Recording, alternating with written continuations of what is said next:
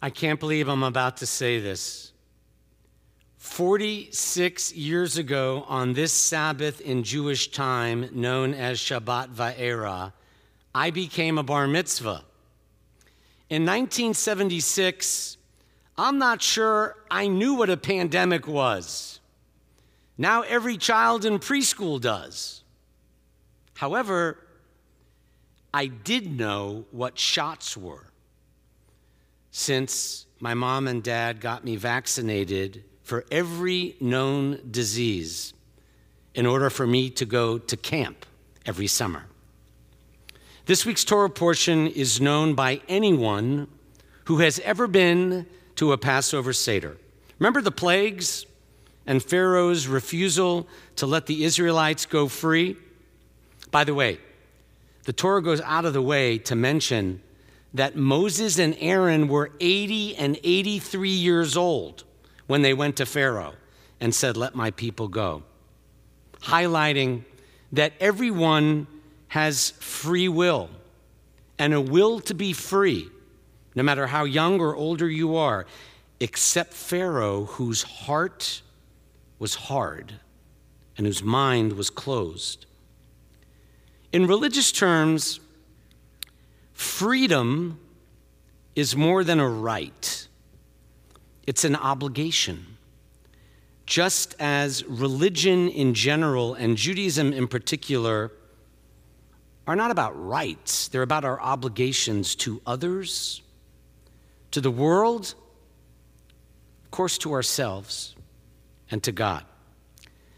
This week and tonight, as television segments recall the many impactful people in all arenas who passed away in 2021, including John Madden this past week and Betty White hours ago.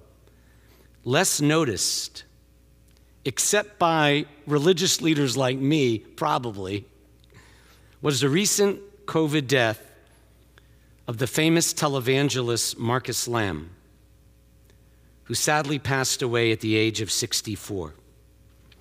What caught my attention about his COVID death was that he and his Daystar Christian network demeaned vaccines, claiming, and I quote, that these vaccines actually kill your immune system.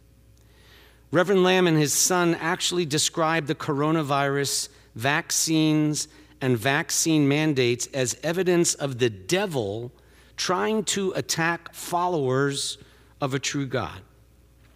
Let me be clear Reverend Lamb deserves to rest in peace since it's too late to save his life on earth now.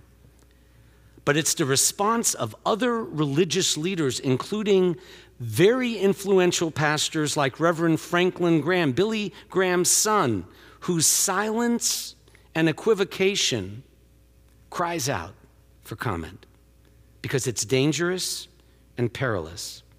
Following Lamb's death and vaccine devil talk on this most prominent Christian broadcasting network, Graham said, and I quote, As a Christian, I am pro life, and I personally believe Vaccines are tools that are being used to save lives, but like all medical treatments, vaccines are a choice.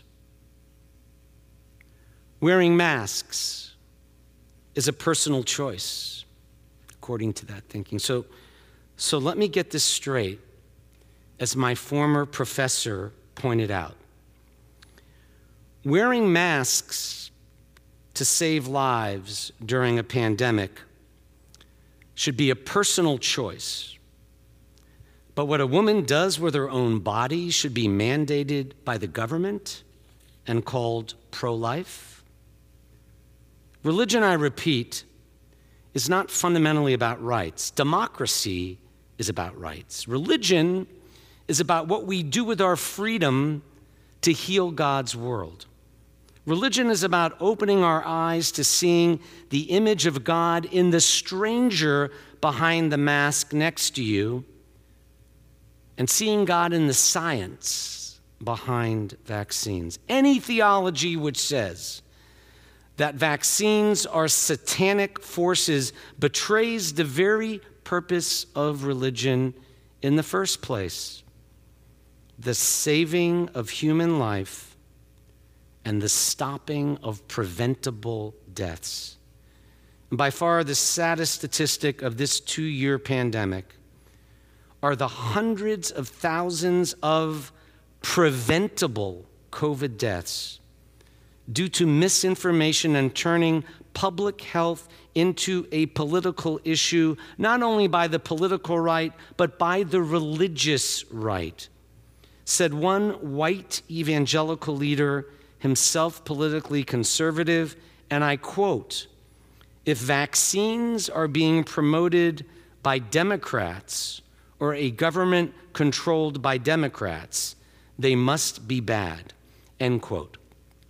In Israel, where, believe it or not, the political parties despise each other even more than Republicans and Democrats in America, vaccines are off limits politically.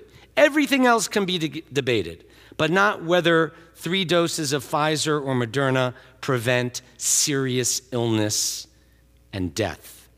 The current Israeli government and heated opposition are on the same page on one thing that while the vaccines may not prevent infection, they prevent hospitalization and deaths, and that is the highest mitzvah of all, says the Israeli government, with parties that hate each other more than America's political parties.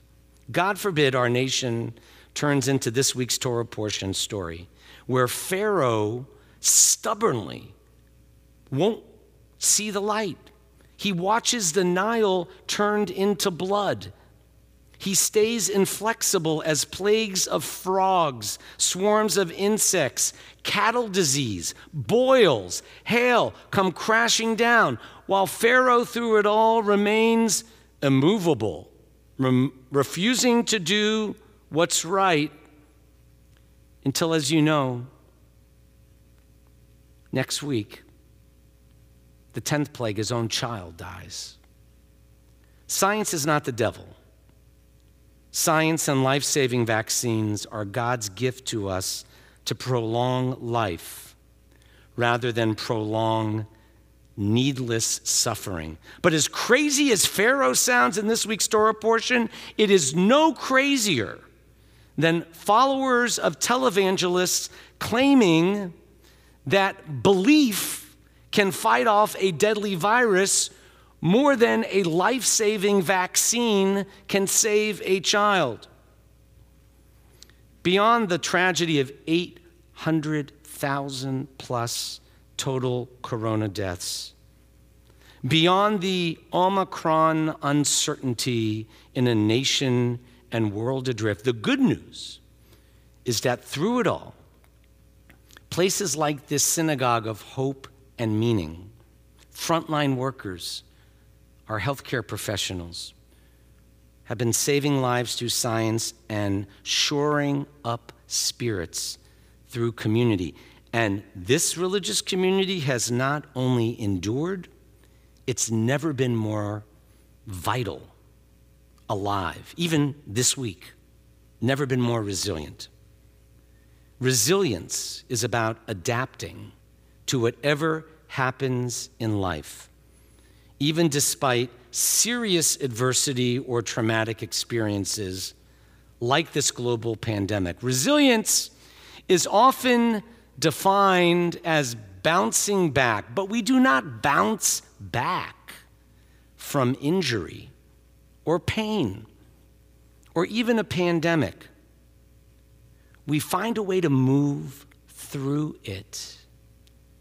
Happy New Year is such a sweet and superficial greeting. Even if we all say it, our culture is still too obsessed with happiness, where to find it, how to achieve it. But happiness should not be a goal. Happiness is a byproduct of our actions.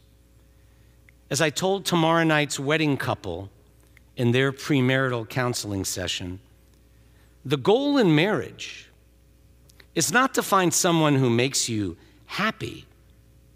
The goal in marriage is to find someone who makes you better. Happiness will be a byproduct of being in relationship with a partner who makes you better. Just being happy won't be enough to keep you strong. Resilience is what makes us strong, keeps us going, improves our character along the way. So, whether or not it's a happy new year for you, I wish you and everyone you love on this night a healthy and resilient new year. May you find comfort from yet one more name for God, the one who comforts, Hamenachem, the one who brings comfort whenever we find ourselves in despair, the one who reminds us that if we take care of each other in our struggle with whatever it is, we will be all right. Amen.